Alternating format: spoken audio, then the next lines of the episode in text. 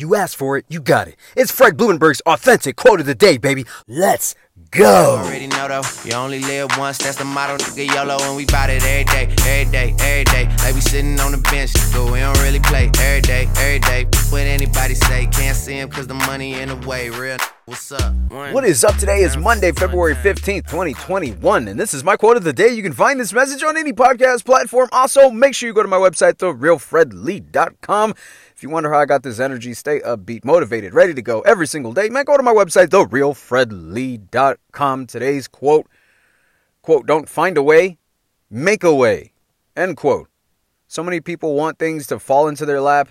They want to hope and pray that things will just happen for them.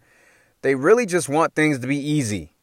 And they oftentimes clutter their life up with bullshit that just wastes time. And then when it's time to go do some shit, all of a sudden they, they have no time.